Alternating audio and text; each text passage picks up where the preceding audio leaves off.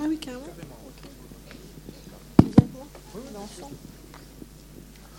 Bonsoir.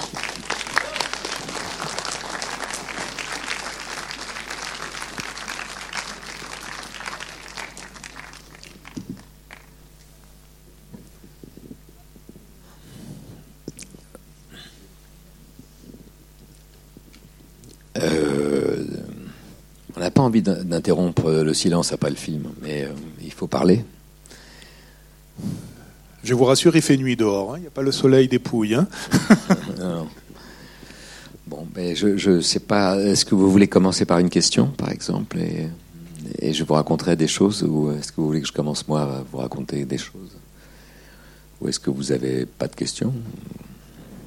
Oui. Alors attendez, on va vous. Voilà. C'était comment vous avez trouvé des acteurs et des actrices? Comment vous avez cherché les rôles? Comment ça s'est passé? Euh,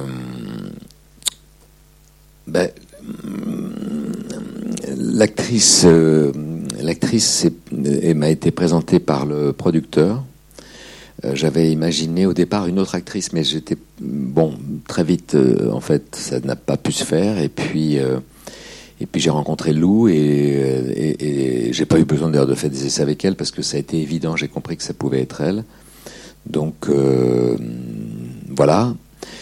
Euh, et lui, je l'avais vu dans certains films italiens, je le trouvais vraiment euh, impressionnant, mais euh, il avait fait pas mal de choses qui, dans lesquelles il avait un peu, je trouvais un peu perdu de cette, euh, de, ce charisme, parce qu'en fait, c'est un acteur qui, qui est de la région d'ailleurs. Il est originaire des Pouilles et qui est plus quand les acteurs italiens sont extrêmement stars, comme c'est son cas, parce que c'est peut-être l'acteur le plus connu en Italie, il se laisse pas très, très, très facilement diriger. Voilà. Et donc, en fait, euh, il a, c'est tout le contraire du personnage que vous voyez. En fait, il est survolté. Il parle français pas mal, mais très vite. Il est toujours dans un état de. Et, donc, il a fallu faire avec lui un travail très différent qu'avec euh, euh, Lou, parce qu'en en fait, il fallait que je le descende tout le temps. Euh, C'est-à-dire qu'il fallait que je lui dise, t'as pas besoin d'être séduisant, tu l'es beaucoup plus que les autres, donc on va descendre le curseur à moins 20, ce sera toujours zéro déjà. Et puis j'avais trouvé aussi une astuce, je lui disais, moi j'adore Marcello Mastroianni, donc je lui disais, regarde Mastroianni comment il parle français, il parle très lentement. Alors donc en fait, chaque fois qu'il s'emballait, je lui disais, Mastroianni. Et on redescendait un peu. Et finalement, euh, comme c'est un personnage très puissant, euh, dans une méthode de travail très différente que d'avec Lou, euh, on est arrivé à créer ce personnage d'homme fatigué, d'homme usé. Et, et voilà. Et c'est vrai, c'est une question. C'est marrant de commencer par cette question, mais en fait, le film tient beaucoup sur eux parce que c'est eux qui amènent toute l'humanité au film et et à travers eux, on peut comprendre euh, combien euh, de deux mondes différents, de deux racines différentes, en fait, on parle la même langue, c'est-à-dire le besoin à un moment de de savoir retourner sa chaise, en fait. Voilà. Ce qui est pas facile, en fait, tourner sa chaise. C'est en fait, euh, pour moi, c'est même le centre du film. Voilà. Alors, moi, oui. j'ai une question Ah bah, je- à- poser. Euh, Parce je- que j'ai mis un pull entre temps et là, je Ah, crève de chaud. chaud. Quelle nécessité pousse, euh, vous a poussé à réaliser ce film? Est-ce qu'il y a une nécessité, quand on est comédien, connu comme vous l'êtes, à devenir réalisateur? Bah, de toute façon, moi, je, je crois que je crois que les choses importantes se font que par nécessité. Donc, euh, sauf que parfois la nécessité, elle n'est pas évidente. On sent qu'on a quelque chose de, on sent qu'il y a quelque chose qui, qui est à, on sent qu'on est porteur de quelque chose, mais on n'a pas encore identifié exactement cette chose. Ce film, en fait, j'ai mis une dizaine d'années à l'écrire parce que euh, je comprenais déjà que dans mon métier d'acteur, il y avait des choses qui me- commençaient à me, la- me lasser et, j'avais perdu un certain désir, une certaine envie, et je sentais d'ailleurs que le métier avait perdu cette envie aussi sur moi. Ce que je vous ai raconté tout à l'heure, euh, avant qu'on arrive, c'est que quand j'ai tourné Les Chouans, il y avait mon partenaire, mon père, dans l'histoire était Philippe Noiret. Et un jour, je m'étais retrouvé, euh, je m'étais retrouvé dans une scène euh, avec lui sur un cheval au bord d'une falaise. Et de Broca, le réalisateur, était à 300 mètres de nous. Il, avait, il attendait que le soleil se couche. Donc en fait, on il avait mis une longue focale, c'est-à-dire une focale qui permettait de nous voir de très loin et d'avoir une image particulière. Et on attendait que le soleil se couche. Et comme il était encore assez haut, on est resté plus de 30 minutes sur ce cheval, dans le silence complet. Il y avait un silence complet. Il y avait juste le cheval qui t'entend, et rien sinon. Et puis à un moment, Noiret, on était habillés en chant, à un moment il s'est retourné vers moi, il m'a dit, tu vois Stéphane, je crois que j'en ai un peu assez de faire l'enfant. Moi j'avais simplement 28-29 ans à l'époque, et je comprenais pas très bien ce que ça voulait dire. Mais j'ai compris avec le temps qu'il y a un moment où les choix qu'on a fait dans sa vie, qu'on soit acteur, qu'on soit musicien, qu'on soit, qu'on soit ce qu'on est, avec tous les métiers d'ailleurs possibles, il y a un moment où ces choix se reposent la question de ces choix. Pourquoi on a fait ces choix? Est-ce qu'on leur donnerait encore sens aujourd'hui? Est-ce qu'on referait les mêmes choix? Et la question s'est posée aussi pour moi, et j'ai compris qu'il y avait quelque chose qui est arrivé, que j'étais arrivé au bout d'une certaine histoire dans euh, le fait d'être acteur, et que j'avais besoin euh, de comprendre ce qui bloquait en moi, et ce qui bloquait peut-être toutes les autres euh, à me regarder comme en réouvrant une porte, voilà, tout simplement. Donc je me suis assis devant ce devant ma page, parce qu'à l'époque j'avais même pas d'ordinateur, euh, et, j'ai commencé à écrire et j'ai commencé à comprendre une chose qui m'était totalement personnelle. Et c'est pour ça que c'était très long pour moi de monter ce film parce que je voulais, je voulais pas que ce soit un film d'auteur dans le sens de, faire partager mes petits problèmes personnels. Je, savais qu'il y avait quelque chose qui était profond et peut-être, c'est ce que je vous disais tout à l'heure, de plus universel que mon problème personnel, c'est-à-dire la question de, de, qui se posait donc à moi, de qu'est-ce que j'avais, qu'est-ce qu'on m'avait donné, qu'est-ce que j'avais reçu en héritage de, de ma famille et, euh, et pourquoi euh, pourquoi ça posait tant de problèmes Pourquoi je, je, cet héritage, cette transmission me pesait si lourd sur mes épaules Donc j'ai commencé à, creuser, à fouiller et à comprendre euh, et à m'intéresser à l'histoire de ma famille et à comprendre que moi je suis d'origine, effectivement je suis d'origine juive, mais de parents les deux cachés pendant la guerre, qui ont tué leur histoire et, euh, et, ce secret était, était, devenu trop lourd à l'intérieur de moi. Parce que j'avais. Il y, a pour ceux qui sont plutôt scientifiques et qui connaissent le mot épigénétique, il y a une chose extraordinaire dans l'épigénétique, c'est que, en fait, vous êtes d'une génération où vous n'avez pas connu les traumatismes et pourtant vous en êtes porteur. Et j'avais ça à l'intérieur de moi. Et il a fallu juste que je prenne le temps de le mesurer, de comprendre et comment, et comment en faire quelque chose, comment, comment mettre des mots sur ce qui m'avait pas été donné avec des mots je pense que certains me comprendront. Donc en fait, il a fallu que je passe par cette étape-là, mais je me suis dit, en réalité, mon problème n'est pas un problème personnel, c'est un problème de tous. C'est-à-dire comment on fait pour mettre des mots sur ce qu'on a ou interprété rapidement ou pas compris et, qui finalement pèse encore trop lourd dans nos vies. Voilà. Se rebeller et s'arracher à, son histoire, c'est pas tout foutre en l'air ou c'est pas euh, voilà, j'ai pris le temps d'essayer de comprendre ce qui me liait, euh, ce qui me composait en fait, voilà. Et ce qui me compose, c'est bien plus complexe que simplement euh, l'histoire d'Esther. C'est aussi l'histoire d'Élio. Je me sens autant Élio qu'Esther. Je me sens. Euh, ce que j'aimais, ce que j'ai voulu montrer, c'est que c'était tous les possibles avec ces personnages, que chacun puisse s'y retrouver. Lui, il est plus la terre, je dirais, de manière un peu rapide et sommaire. Lui, c'est la terre et elle, c'est le ciel. Au fond, c'est nous tous, enfin, dans, la problématique euh, de, de la question de, de, la, du non-questionnement de nos histoires.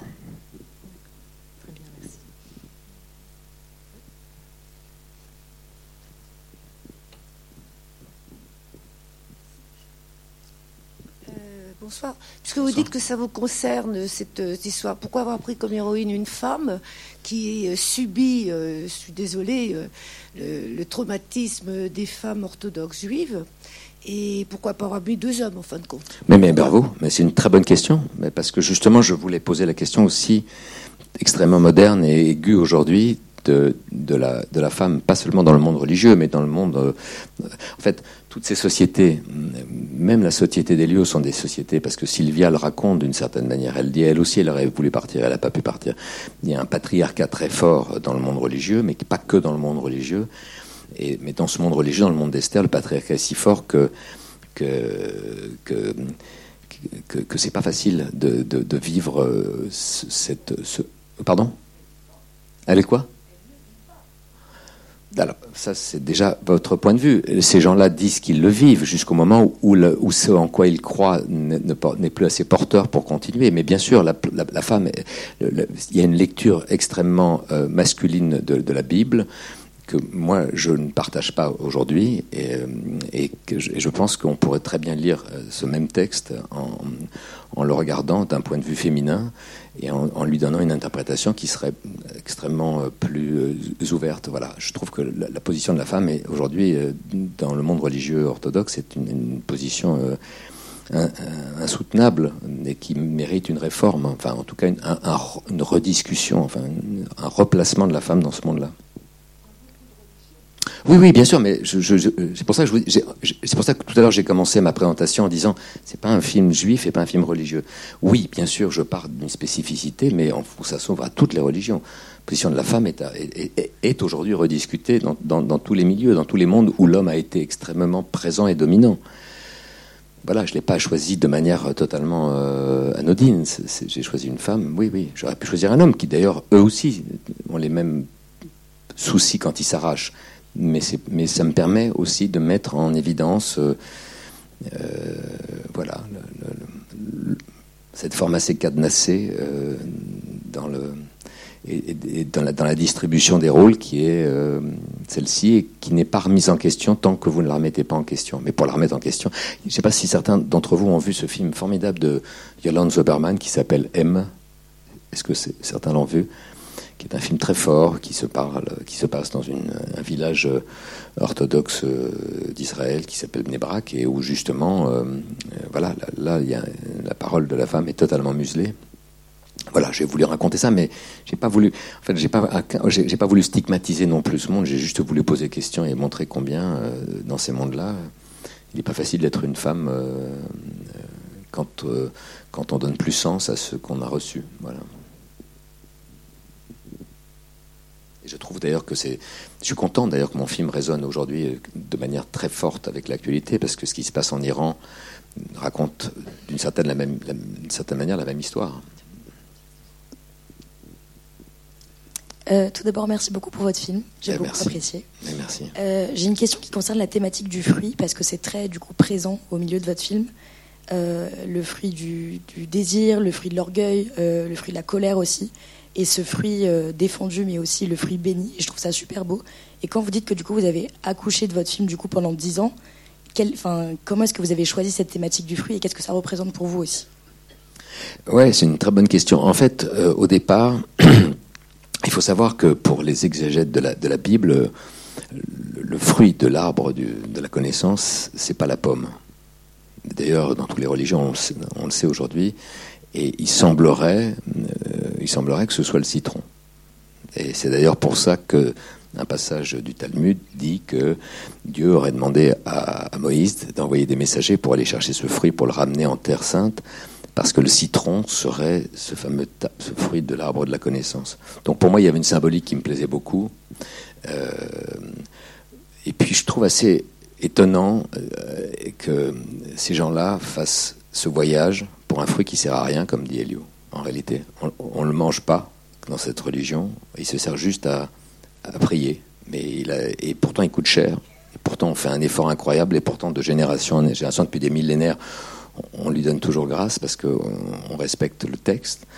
En réalité, c'est un fruit qui sert strictement à rien. Il y a un très joli film d'ailleurs euh, israélien que j'avais vu un jour qui s'appelait Oushpizine, où euh, dans des milieux extrêmement orthodoxes, euh, ils vont chercher leur citron qu'ils achètent jusqu'à 1000 dollars le citron. Parce qu'en fait, là, il est acheté chez les producteurs, parfois 20 ou 30 euros pièce, quand il est parfait.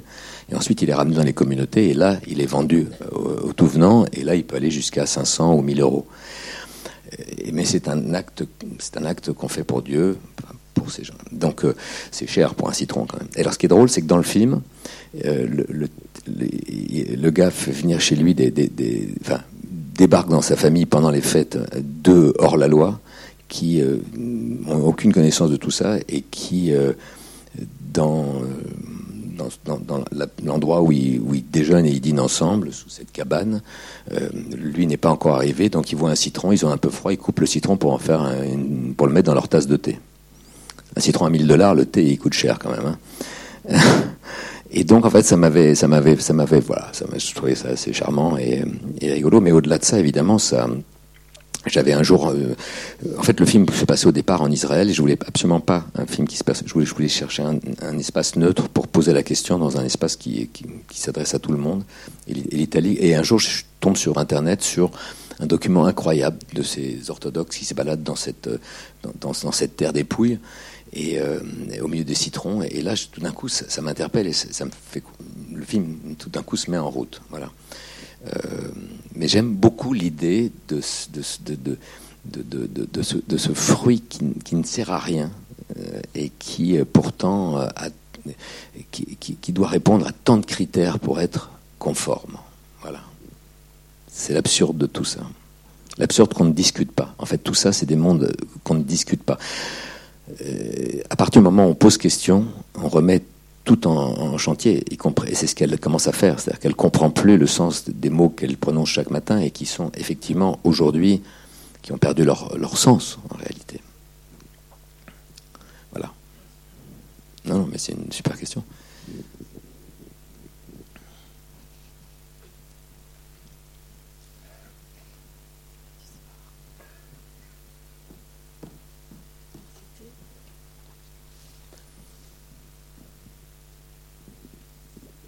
Euh, bonsoir. Bonsoir. Euh, donc essayé. Merci déjà pour le film. Ensuite, euh, j'avais une question par rapport au. Il y avait une image un peu floue en fait quand elle part vers le, quand elle prend le train en fait, je pense. Et du coup, ça c'est un petit peu, comment dire, c'était assez émouvant ce moment-là. Et je voulais savoir aussi si c'était juste pour dire voilà, c'était juste un déclic lui ou c'était c'était comme une autre vie en fait qui arrivait, quoi, c'est ça.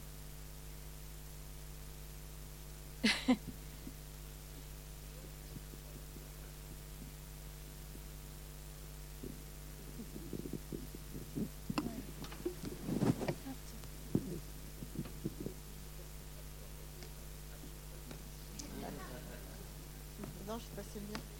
Je passe le mien. Dans les champs. Ouais, je veux bien. Ouais. Euh, alors en fait, si je comprends bien votre question, c'est euh, est-ce qu'elle va renoncer ou pas, c'est ça Non, parce que j'ai souvent cette question après le film. Parce qu'il y a des gens qui voudraient en fait que les deux se retrouvent à la fin. Je trouve ça très beau, mais je voulais pas faire un film à l'américaine d'une certaine manière. Et puis c'est pas ça en fait. La vérité, c'est que euh, euh, il y a un très joli proverbe italien pour ceux qui parlent italien qui dit si chiude una porta, si apre un portone. Une porte se ferme et là une plus grosse porte s'ouvre. Mais il faut d'abord ouvrir et fermer cette première porte. Et c'est ce qu'ils font ensemble, en fait. Ils ouvrent ensemble la porte qui ouvre vers la liberté, vers l'émancipation. Après, qu'est-ce qu'ils font de leur liberté, de leur émancipation? Libre à chacun de nous de, vouloir croire. Pour moi, personnellement, personnellement, mais je, suis tout à fait d'accord qu'on ne partage pas la même, euh, le même avis. Elle va rentrer, elle pourrait très bien récupérer sa lettre avant que, quelqu'un ne la récupère la déchirer et rester dans ce monde-là. C'est pour ça qu'il lui dit ne renonce pas, parce qu'il comprend qu'elle est arrivée à, un moment de, de, non-retour. Mais au fond, c'est tellement possible encore de se dire pourquoi pourquoi quitter tout ça Moi, dans mon film, je ne voulais pas donner de point de vue. Au fond, est-ce qu'elle a raison ou pas de partir? Libre à nous de l'interpréter. Pour moi, ce qui est important, c'est qu'elle en ait besoin. Et à ce moment-là, comment on fait pour sortir de ça? Et donc, en fait, la lettre, euh, on peut imaginer qu'effectivement, euh, elle va prendre ses affaires et, s'en aller. Après, est-ce qu'elle reviendra vers lui? Mais l'important déjà, c'est qu'elle fasse l'apprentissage d'une nouvelle vie, de la liberté. Et lui aussi. Mes producteurs italiens, qui, à mon avis, n'avaient pas tout compris au film, euh, je dis ça gentiment parce qu'ils sont pas là, euh,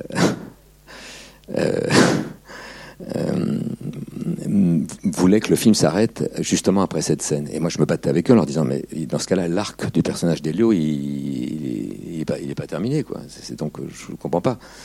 Et en fait, surtout que pour moi, c'est l'acte le plus symbolique du film, cette chaise qu'il retourne c'est tellement ce que je disais au début, mais c'est tellement c'est tellement compliqué, coûteux de prendre une chaise et de la retourner, c'est-à-dire d'accepter de, de, regarder là où, pour plein de raisons, on n'a pas su regarder. Euh, voilà. Qu'est-ce qu'ils feront après de leur vie? Je pense que tous les deux se sont libérés, ils sont, et, c'est ça qui m'importait en fait. C'est ça qui m'importait. Le reste, euh, le reste, c'est chacun à nous de l'interpréter. Je m'en fous un peu. C'est pas mon histoire, c'est la vôtre maintenant.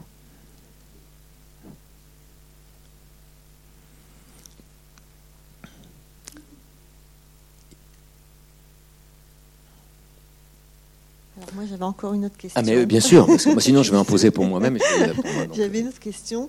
Est-ce que le personnage féminin n'est pas plus en avance au final que le personnage masculin euh, d'Elio Est-ce que Esther, dans sa démarche, euh, n'est pas plus avancée par rapport à lui, à cette façon de s'émanciper qu'elle a? Oui, oui, mais bien sûr. il- elle, c'est- je trouve ça assez joli d'ailleurs parce qu'elle est la moins expérimentée. Elle n'a jamais connu autre chose que le monde dans lequel elle vit, mais euh, elle est convaincue que sa vie est ailleurs. Euh, c'est un moment j'avais pensé l'écrire comme ça, d'ailleurs, le film. La vie est ailleurs. Mais en fait, Kundera l'a l'a- l'a- l'a déjà fait et nettement mieux que moi. Donc, euh, en fait, l'idée, c'était euh, de, de- de- de me dire que tout les sépare. Leur âge, leur euh, histoire, leur tradition, leur langue. euh, et que c'est elle, la moins expérimentée, la plus jeune, qui va le réveiller euh, ou lui ouvrir les yeux sur son entêtement et sur certaines capacités qu'il a à regarder derrière lui. C'est pour ça que j'ai pris cette jolie histoire, je trouve, de, que donne le rabbin dans, le film, et que moi, à laquelle je crois vachement. C'est-à-dire que on sème quelque chose qu'on ne verra jamais, mais que ceux qui viendront derrière nous verront. Et, euh, et, euh, et- et c'est pour ça que je trouvais beau ce rapport entre elle et lui. Euh, elle, effectivement, a un temps d'avance sur lui. Est-ce qu'il est que, est qu'il sera capable de tout remettre en question? Je ne sais pas, mais en tout cas, il est capable de regarder enfin dans la bonne direction. Oui. Voilà, c'est déjà énorme. En fait, je trouve que c'est une chose. une- en en fait, c'est quelque chose qui devrait s'appliquer à chaque instant de nos vies, cette capacité à se reposer la question de savoir si on, on prend le bon chemin. Je, je trouve. C'est, pas facile à faire parce que parce qu'en fait, on construit quand même sa vie sur des sur des choses qui nous rassurent, qui nous confortent, qui nous soulagent, et, d'une certaine manière, euh, il faut savoir à chaque instant créer un équilibre assez instable pour euh, pour être à l'écoute et, et ne pas être convaincu qu'on a la, la bonne réponse. Voilà, c'est mon idée.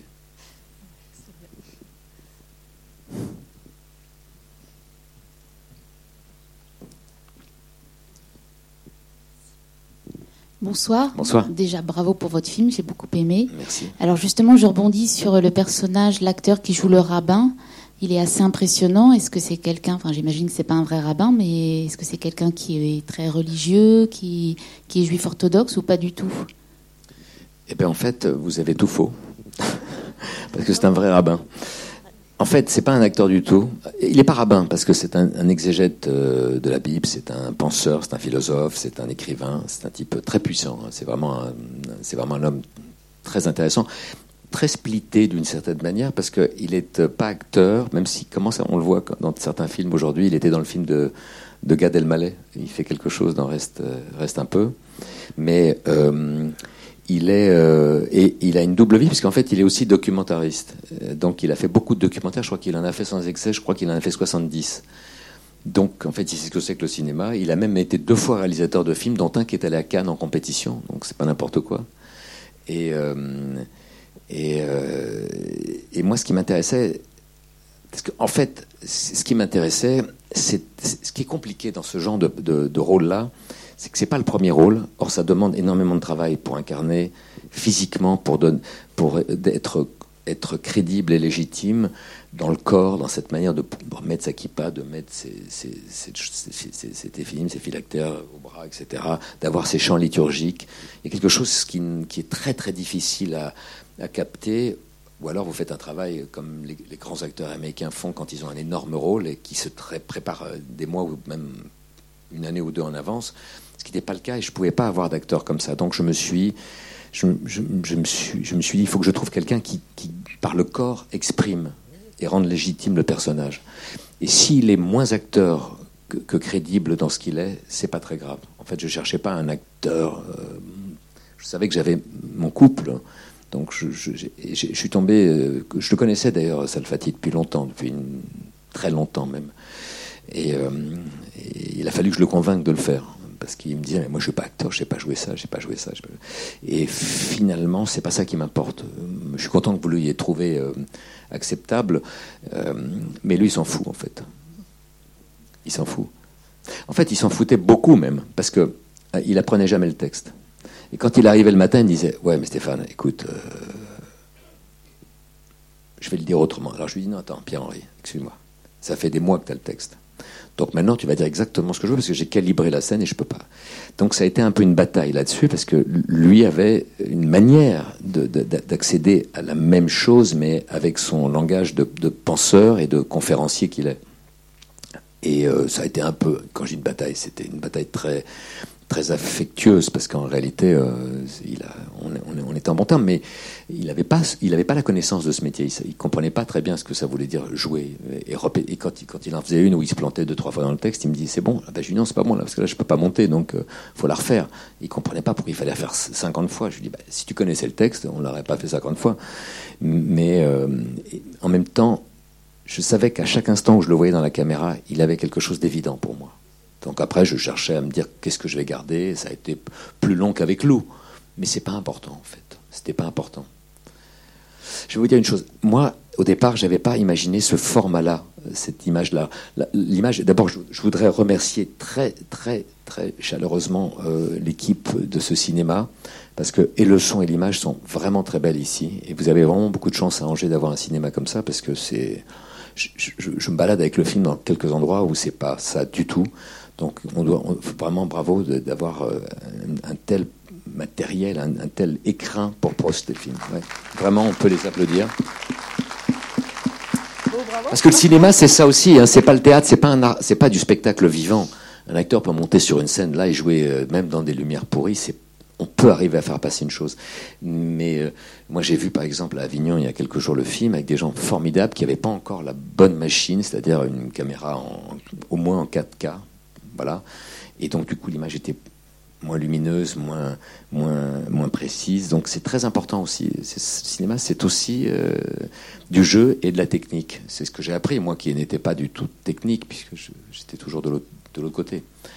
Euh, donc, ça ça, ça, apporte beaucoup à, la chose. Et puis, euh, en fait, je voulais toucher un film qui touche presque au documentaire. Je voulais être au plus près des gens dans leur dans leur quotidien, quitte à ne pas être dans une forme très cinématographique. Et j'ai eu un chef-op extraordinaire qui a fait le film que vous avez vu ce soir, qui est vraiment euh, une image euh, éblouissante, et qui s'est battu avec moi pour me dire non, on va faire un film en, cinémascope. Je lui ai dit, mais non, je veux pas du scope. Moi, je vais travailler comme euh, Kiriostami, euh, Alice Rohrwacker, enfin des gens que j'aime bien, des gens minimalistes qui racontent des histoires et qui font des cadres, enfin qui font des formats en 1,66 ou 1,85, c'est-à-dire une, image plus carrée, il me dit, mais t'es fou, en fait, on est, euh, on est dans un paysage extraordinaire, il faut qu'on en profite et qu'on le voit. Moi, c'était pas ça, je voulais pas faire du western. Et en fait, en fait, je lui suis extrêmement reconnaissant parce que l'image euh, apporte énormément euh, dans leur solitude à tous les deux. Et je sais pas si certains, c'est bizarre, je, je, vous parler d'un autre film que le mien, mais j'ai vu un film formidable il y a, il y a trois jours qui s'appelle les, Huit Montagnes. Vous l'avez vu, certains Magnifique film, un film bah, bouleversant. Et, c'est extraordinaire parce que le cadre est, carré. Enfin, je crois que c'est du 1,85, il me semble.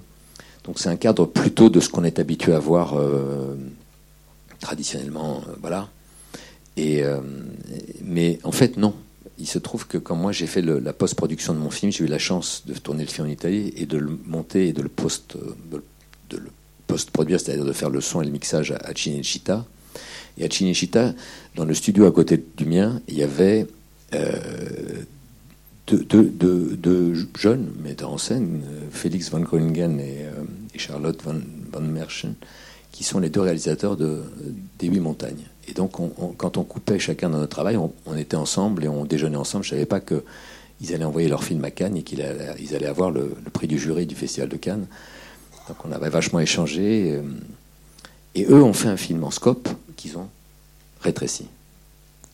Parce qu'en fait, euh, avec cette technique du scope, vous avez aussi, vous pouvez aussi utiliser une, manière focale qui vous permet, qu'on appelle l'anamorphique, qui vous permet d'avoir un deuxième plan Et ce deuxième plan, de jour ou de nuit, n'a pas la même matérialité à l'image, mais crée quelque chose d'assez mystérieux et d'assez euh, sensuel.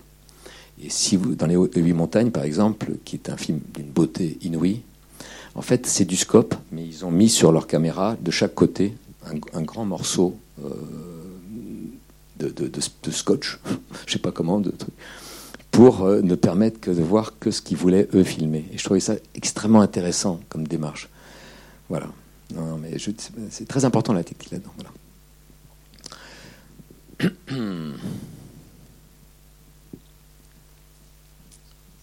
En fait, je dis ça, j'en sais rien en fait. J'en suis persuadé parce que je, pour avoir utilisé la même technique que je vois très bien que les plans au fond sont flous, donc je ne peux pas imaginer que c'est pas du scope. Mais je veux quand même leur demander parce que ça se trouve, je dis une énorme connerie là en public. Bonsoir. Bonsoir. Je vous vois pas, je sais pas qui me parle. Ah ok. Moi, je voulais vous poser une question par rapport au personnage. Alors, je ne vais pas pouvoir le nommer parce que j'ai pas vraiment retenu, mais euh, c'est euh, la femme qu'on voit danser. Sylvia, oui. Sylvia. Je la trouve particulièrement intéressante et euh, son rôle, il m'a, il m'a vraiment touché d'une certaine manière. Mais par contre, j'aimerais avoir un peu plus de détails sur ce personnage, si vous pouvez nous en donner. Oui, moi j'aime beaucoup cette fille aussi. D'abord, j'aime beaucoup l'actrice que je trouve merveilleuse. et, et elle incarne dans un film, surtout dans ce genre de film, parce qu'en fait, la difficulté, c'était de créer une famille d'un côté, du côté orthodoxe, où on ne pourrait pas s'attarder sur tout le monde, parce que c'était pas, c'était pas un film sur le monde religieux juif. Et de la même manière, dans le monde euh, des agriculteurs, je ne pouvais pas m'attarder sur chacun d'eux, même si chacun, chacune des trajectoires m'intéressait. Donc il fallait que, que, que, que chaque élément puisse être symbolique de, de, de, ce monde-là. Et elle, euh, pour moi, c'est euh, c'est un peu ce que Esther voudrait, enfin, la femme à laquelle elle pourrait s'identifier dans une forme de liberté, mais en fait, si on regarde de près, c'est encore une, une, femme aliénée à son monde, une femme qui aurait aimé quitter, qui ne l'a pas fait pour d'autres raisons, parce qu'elle n'en avait pas les moyens financiers et que était la, femme, la, fille, la fille de l'intendant, donc qu'on voit euh, dans l'histoire. Et elle n'a pas les moyens de quitter ce monde. En fait, on est tous, pour une raison ou pour une autre, attachés quelque part à, notre histoire, à notre histoire, et qu'on ne peut pas s'en débarrasser si facilement. Elle est à la fois. Mais ce que je, voulais, c'est d'avoir un personnage qui donne à voir d'abord la vie, la joie, l'espoir, et qu'en fait, quand on creuse un peu, on se rend compte que non, il y a plein de frustration, plein de tristesse et d'amertume. Je trouve qu'elle les incarne merveilleusement bien. Par exemple, ce que j'ai appris en, faisant ce, en découvrant ce métier de réalisateur, c'est, c'est des choses toutes bêtes. Mais euh, cette robe rouge qu'elle porte, qui est très importante, parce qu'il y a toute une symbolique dans la robe, et ça a été un sujet de discussion avec ma costumière, parce que je voulais qu'elle porte une robe très sensuelle, qu'on reconnaisse assez facilement. D'ailleurs, au montage, ça a été compliqué, parce que quand elle sort, euh, Esther, la robe du sac, je ne reconnaissais pas la robe. C'est-à-dire que j'ai gardé finalement ce que j'ai fait, j'ai fait ce choix-là, mais je voulais que la robe se déplie complètement pour qu'on la voie et qu'on comprenne bien que c'était ça l'objet de la liberté. C'était cette robe, euh, c'est rien et c'est tout. Euh, il y a plein de symboles comme ça dans le film. Cette cassette qui remonte, qu'elle remonte, qui est la cassette qui raconte quoi Pour ceux qui parlent italien, qui raconte l'histoire d'un type qui voit à travers la fenêtre de sa prison mm, allégorique euh, une fille de l'autre côté de la rive et il lui dit à chaque, à chaque couplet, lui dit Maria, attends-moi, j'arrive, je, sors de, ma, de, ma, prison et j'arrive te retrouver. Et, d'ailleurs, c'est très joli en italien qui dit les anni, insieme. Toutes les années passent en même temps. Il se retrouve toujours avec ses cheveux blancs dans sa prison il va jamais sortir. Et c'est extraordinaire parce que Lucio Dalla, qui est un immense poète et chanteur italien, a écrit cette chanson. J'avais l'impression qu'il l'avait écrite pour moi. Il était déjà mort, évidemment, quand, euh, j'ai choisi cette chanson. Mais je trouvais qu'il l'avait tellement écrite pour moi. Et, voilà, cette cassette, elle est là, mais elle est le, ruban est sorti de la cassette et lui n'a jamais remonté. Et puis elle, parce qu'elle est là, elle ne sait pas quoi faire, elle met son crayon, elle tourne, elle remonte, elle remonte le temps en fait. Elle remet de la vie dans la montre, elle, relance le ressort quoi. Et simplement, à la fin, elle s'en va, il, met cette cassette et, et, tout se remet en place. En fait, la, vie reprend. Moi, c'est ça que je voulais dire. En fait, la vie reprend. Elle est passée par là, comme une fée dans sa vie, et elle a remis de la vie. Et il va commencer à se reposer des questions sur lui. Après, les questions, il en fera ce qu'il peut. Mais euh, voilà, voilà c'est. Donc euh, Sylvia, pour moi, c'est un personnage qui incarne la lumière, la joie, et il elle est le, pendant de cette, de cette Esther. Mais je vous remercie de poser la question parce que moi, c'est un personnage que j'aime beaucoup. Euh, et même lui, son père dans l'histoire, l'intendant, qui qui n'arrête pas de dire à, à Elio, même, ton père te, dirait que tu vas dans le mur. Il l'entend pas. Et voilà. Et c'est cette jeune fille qui n'a rien à voir avec ce monde qui va trouver les, bons mots dans sa, ou qui plutôt qui va qui va lui faire comprendre dans son urgence de vivre que qu'il est en train de s'enterrer. Euh, bonsoir. Euh, merci. Euh, merci pour le film. Il y aurait beaucoup de choses à dire, mais simplement une, une petite remarque et peut-être une question. Sur la première porte sur le personnage d'Esther. Moi, j'ai moins l'impression qu'elle est. Euh, je trouve qu'elle. Je trouve pas tellement qu'elle soit en rejet contre Dieu lui-même, mais plus dans le, peut-être le, milieu orthodoxe un peu fermé dans lequel elle a grandi, parce qu'elle prie Dieu lui-même pour sortir de ce milieu-là. Donc je trouve ça aussi intéressant. Ça fait le lien avec le double sens aussi de tu choisiras la vie. Elle choisit la vie aussi, dans le sens où j'ai pas l'impression qu'elle soit en rejet contre Dieu, c'est mon impression. Et puis une question peut-être plus sur. Euh, euh, ce que vous avez dit au début aussi, je ne sais pas si vous connaissez de près ou de loin le, monde orthodoxe. Euh, mais c'est vrai que, comment est-ce que, comment que c'est vécu quand, ça arrive? J'imagine que ça arrive. voilà, je ne sais pas si ça arrive souvent ou pas, mais est-ce que, est les personnes, quand elles, décident librement de sortir de ce milieu-là, comment est-ce qu'elles reconstruisent leur vie? Est-ce que par rapport à la relation homme-femme, si elles rencontrent un non-juif ou pas, comment c'est vécu dans la communauté, dans la famille voilà. Euh, ben, euh, je veux vous répondre. D'abord, merci. D'abord, je suis content parce qu'il y a plein de, de jeunes, c'est pas péjoratif, hein, au contraire, qui prennent la parole et ça me fait super plaisir. Et que vous ayez compris et ressenti le film comme moi, je le ressens et le comprends. C'est-à-dire qu'il n'y a, pas de, a pas de vérité là-dedans, mais en tout cas, ça me touche beaucoup. Euh, oui, ben, je le connais un peu parce qu'il se trouve que ma mère, ma mère moi, j'ai grandi dans un milieu totalement athée et, j'ai dire, non juif, même si mes deux parents l'étaient. Et mais quand mes parents sont séparés, ma mère a, décidé de, de, rechercher ses racines, de retrouver ses racines, parce qu'il lui manquait quelque chose. C'était un être qui était probablement, probablement, qui était chargé d'une spiritualité, d'un mysticisme qu'elle ne trouvait pas dans sa vie. Et, du coup, comme souvent les gens qui n'ont pas de tradition, quand ils basculent, ils basculent totalement, euh, follement, complètement dans, l'autre, de l'autre côté. Donc ma mère est partie vivre en Israël, dans un milieu extra euh, orthodoxe, ultra. Et donc, ce qui était très dingue, c'est que moi qui n'avais qui aucune aucune histoire, aucune tradition, aucun voilà, je me suis retrouvé euh, les vacances euh, en Israël à être dans des centres d'études qu'on appelle des yeshivas et des yeshivot pour avec des gens qui avaient des paillasses, des moi j'étais hors de l'aquarium, quoi. C'était un truc de dingue. Mais euh, donc du coup, si vous voulez, j'ai pas.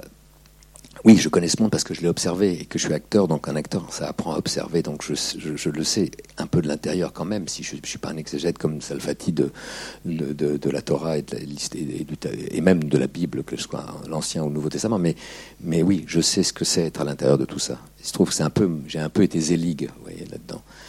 Euh, donc euh, je me suis senti légitime de pouvoir en parler, mais aussi euh, illégitime de pouvoir décider à leur place. D'ailleurs, je n'ai jamais voulu faire ça dans ma vie, donc je laisse le film ouvert et j'ai pas voulu stigmatiser ces personnages ou les rendre caricaturaux. Mais oui, quand des gens cherchent à quitter ce monde, c'est extrêmement difficile. C'est extrêmement difficile. Maintenant, il y a quelques associations. En Israël, il y en avait une au départ qui était la seule, qui s'appelait Hillel, et qui était une association qui recueillait des gens qui quittaient ce monde-là Sauf que quand il s'arrachait à ce moment-là, c'était déjà terrible, et que le pourcentage de, gens qui mouraient de suicide ou de, ou de mort triste et tragique euh, était très important. Et il est recueillir ces gens-là. Et ce qui est assez dingue, on en parlait tout à l'heure, ce qui est assez dingue, c'est que quand c'est souvent jeunes quand même, hommes et femmes, quittaient ce monde-là, le jour qu'ils avaient choisi pour se retrouver dans, à Hillel, c'était le vendredi soir. Parce que d'une certaine manière, et c'est ce que vous disiez, euh, la seule entité vers laquelle ils pouvaient se, tourner pour leur demander de l'aide, c'était Dieu. Puisqu'ils ne pouvaient plus parler à personne, parce que qui les aurait compris dans leur milieu? Qui aurait compris qu'ils ne croyaient plus, que tout ça leur paraissait abstrait, ridicule, que ça n'avait plus aucun sens? Euh, enfin, Voilà. Donc, euh, aujourd'hui, il y a plus de ponts, on peut s'en sortir plus facilement. Euh, et ça pose la même question, je trouve. Moi, je suis très, très sensible aujourd'hui au problème des femmes en Iran en ce moment. Et ça pose aussi le. en fait, aujourd'hui, par chance, par chance, euh, ces faits sont connus par, euh, par les médias, par, par, Internet. On peut avoir accès à des choses auxquelles, qui étaient relativement tenues secrètes ou, ou méconnues mais se pose la même problématique de qu'est-ce qu'on fait, comment on s'arrache à ces milieux-là et comment on s'en sort et comment on est accepté. On n'est pas toujours accepté d'ailleurs du monde laïque quand on sort de ces mondes-là. C'est ça le, terrible problème. Mais encore une fois, quand on est dans ce monde-là et qu'on y croit, j'ai pas voulu, euh, j'ai pas voulu j'ai pas voulu les, écraser dans, un jugement, euh, dans un film qui les jugeait. J'ai juste voulu les montrer tout le monde d'ailleurs. Que chacun se fasse son opinion. Vous avez parlé de l'opposition avec euh, les, les, autres producteurs. Oui, pardon. Merci. Vous avez parlé des oppositions avec les autres financeurs et producteurs. Est-ce que vous, vous avez eu des doutes? Est-ce que vous avez eu d'autres difficultés par rapport à vous-même ou par rapport à votre environnement? Euh, Non, mais quand je disais ça, c'était juste pour essayer de vous faire sourire un peu, parce qu'en fait, euh, euh, j'ai pas eu des petits problèmes avec eux, j'ai eu des gros problèmes. En fait, en fait, il faut que je sois extrêmement reconnaissant et je ferais bien de me taire parce qu'ils m'ont permis de faire un film qui a coûté probablement 2,5 millions et demi d'euros. Je ne sais pas où ils les ont trouvés, mais ils les ont trouvés. Et c'est un film très compliqué à produire parce que je suis pas un jeune réalisateur et que finalement ma notoriété d'acteur entre guillemets, elle me sert pas comme réalisateur à ce moment-là parce que justement ce qu'on veut aujourd'hui voir, c'est des gens qui ont un regard neuf, qui sont dans une espèce d'énergie, euh, souvent une énergie de jeunesse et donc on a beaucoup plus d'indulgence pour ça que pour des gens comme moi. En plus, le film est dans une petite niche, donc on se dit qu'est-ce qu'il va faire de ce film? Est-ce que ça va être pas un film voilà, ça laisse, c'était pas facile. à l'écriture, il était, il était, il manquait les images. Le cinéma, c'est des images, et c'était pas facile à comprendre. Moi, je savais ce que je voulais faire, mais il était encore, il fallait que je le fasse comprendre. Donc, je leur serais à vie reconnaissant d'avoir m'avoir subi dans le film. Après, je m'amuse à dire ce que je dis là, mais je leur serais à vie reconnaissant. Mais eux, eh, ils, craignaient aussi que ce film soit inaccessible pour des gens dans la salle, que, les gens n'y aillent pas, parce qu'on on entend dire que voilà, il, ne se passe rien, qui vont pas au bout, voilà. Et moi, je savais que cette jeune femme, elle ne peut pas euh, coucher avec cet homme, venant de là où elle vient. Et je pense même plus que ça, je pense que cet homme ne peut pas coucher avec elle. Parce que depuis des générations, il y a une forme de respect moral, d'engagement avec euh, les générations qui ont précédé celle d'Esther. Et donc, il y a, cette, euh, cet attachement des familles. Et c'est ce qu'il dit d'ailleurs lui dans la voiture à un moment quand il pleut. Il dit euh, mais moi j'ai une grande admiration pour, euh, je respecte beaucoup. Ce, mais qu'est-ce que tu connais de ce monde? Qu'est-ce que vous connaissez de ce monde? Voilà. C'est, donc donc je pouvais pas les emmener là où les producteurs voulaient que j'emmène ces, deux êtres. Jusqu'au moment jusqu'à la fin ils ont, ils ont voulu qu'au moins dans la gare ils m'ont dit un baiser. Je dis non un baiser un baiser. Un bacio. En italien c'est beaucoup plus tôt. Il y en a un des deux qui est venu me voir. En fait, je les ai jamais vus pendant le film. Puis là, à la gare, quand ils savaient que c'était le dernier plan, ils sont venus. Stéphane, per favore, un bacio. Un bacio e vedremo al montaggio. Mais je savais très bien qu'au montage, ils auraient été sur mon dos et qu'il fallait que je le monte, ce, baiser. Donc, en fait, j'ai fait perdre un peu de temps dans la journée pour qu'on n'ait pas le temps. Parce que sinon, ça coûtait une nouvelle journée de tournage. Et là, il s'est dit, bon, ça vaut pas le prix d'un baiser.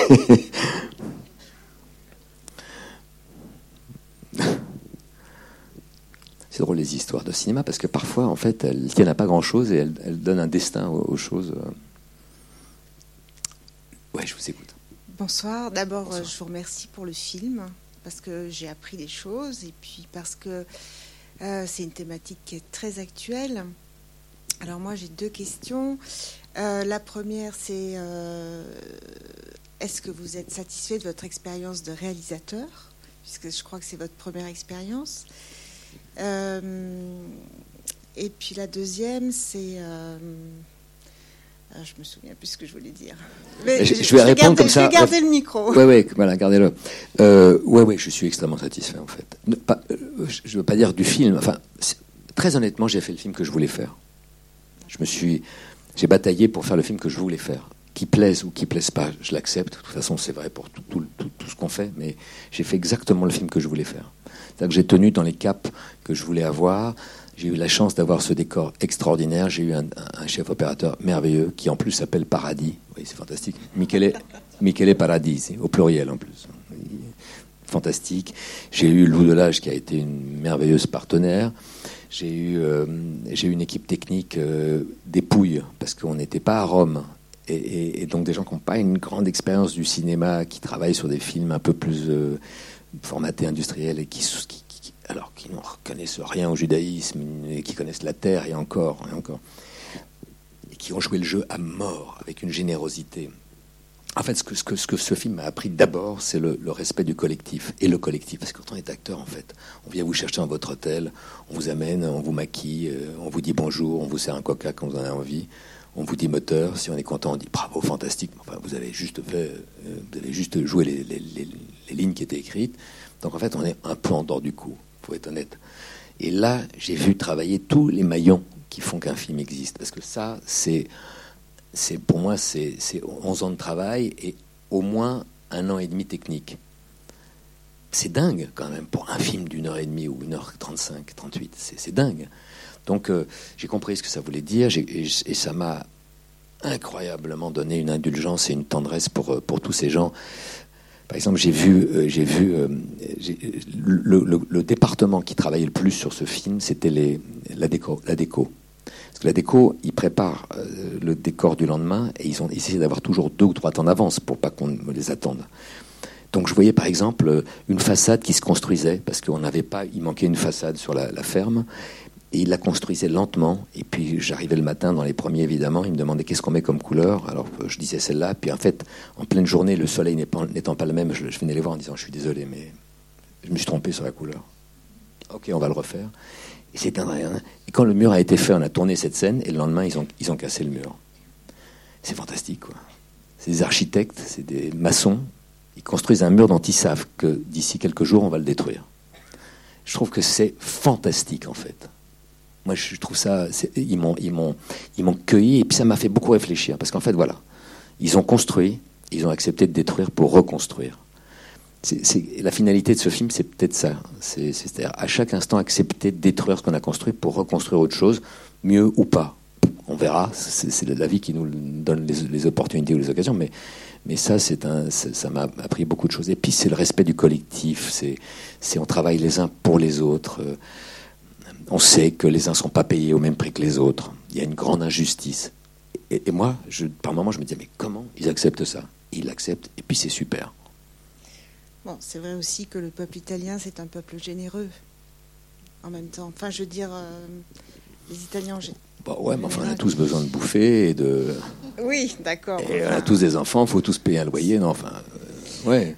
J'ai retrouvé ma deuxième question. Je voulais savoir si vous aviez eu des retours par rapport à votre film, euh, par, euh, enfin, des retours de, juifs orthodoxes ou en tout cas de, gens euh, qui vivent ça et qui ont vu votre film?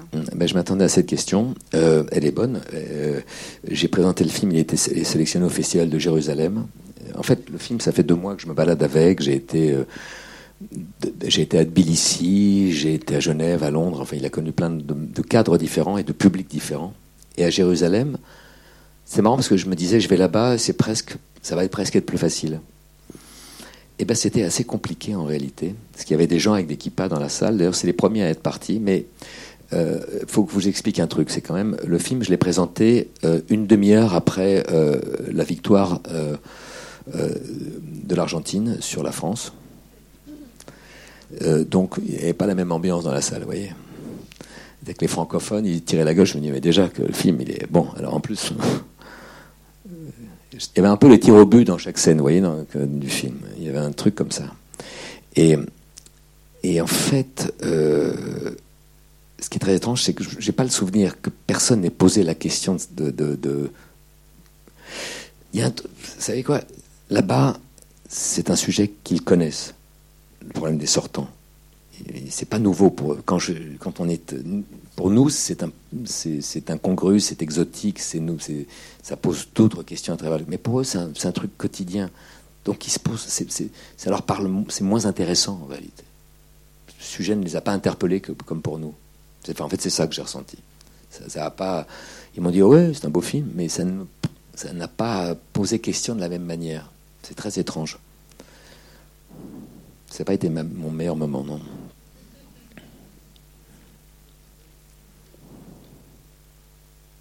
Oui, oui, je, vous écoute.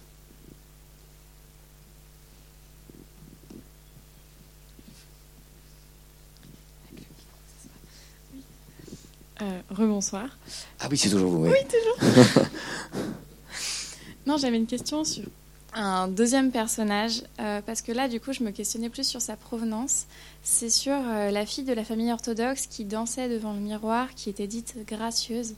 Euh, elle a, on a aussi une scène où, du coup, elle est plus dans l'apprentissage de cette culture. Alors, est-ce que ça vient plutôt de sa jeunesse et du coup de l'apprentissage qui est fait durant la vie au sein de la famille ou alors est-ce que c'est une femme qui vient d'un milieu extérieur? Et c'est là où du coup je savais pas trop.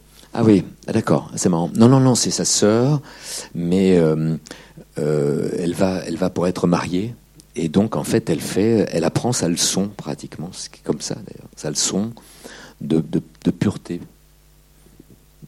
De, comment on respecte son, son mari quand on a ses règles. Et euh, il y, a, y, a, des règles des codes euh, qu'il faut respecter. Et euh, donc, elle fait la pensée, elle découvre ça parce qu'on n'en parle pas avant d'être euh, devant ce moment-là.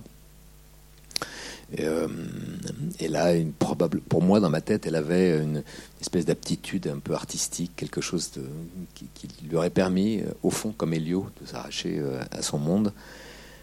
mais elle elle n'a pas, c'est pas Esther, quoi.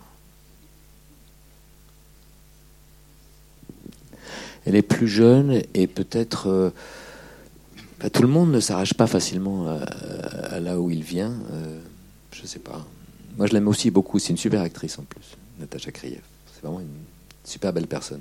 Ce qu'il faut voir, c'est que dans cette famille de, juifs religieux, il n'y en a pratiquement aucun qui était juif. Donc, ils ont tous fait un travail de, de connaissance, de, de, lecture. De, je leur ai donné des films à voir. Euh, et Salfati, quand il est arrivé, il a amené une légitimité, mais euh, il ne pouvait pas parler à tout le monde. Et puis quand on tourne, bah, c'est le moment de, c'est le moment d'être, d'être. Donc il faut avoir fait un travail euh, au préalable. Et ils, avait, ils ont super joué le jeu parce que franchement, ils n'ont pas grand-chose. On les voit, on les voit, mais ils existent. Euh, mais il fallait qu'ils donnent, il fallait qu'ils donnent, il fallait qu'ils donnent l'impression que c'était une famille. Et ça, c'est merveilleux. Parce que moi, je trouve, quand, je ne sais pas ce que, ce que, vous en avez ressenti, mais pour moi, c'est une famille évidente.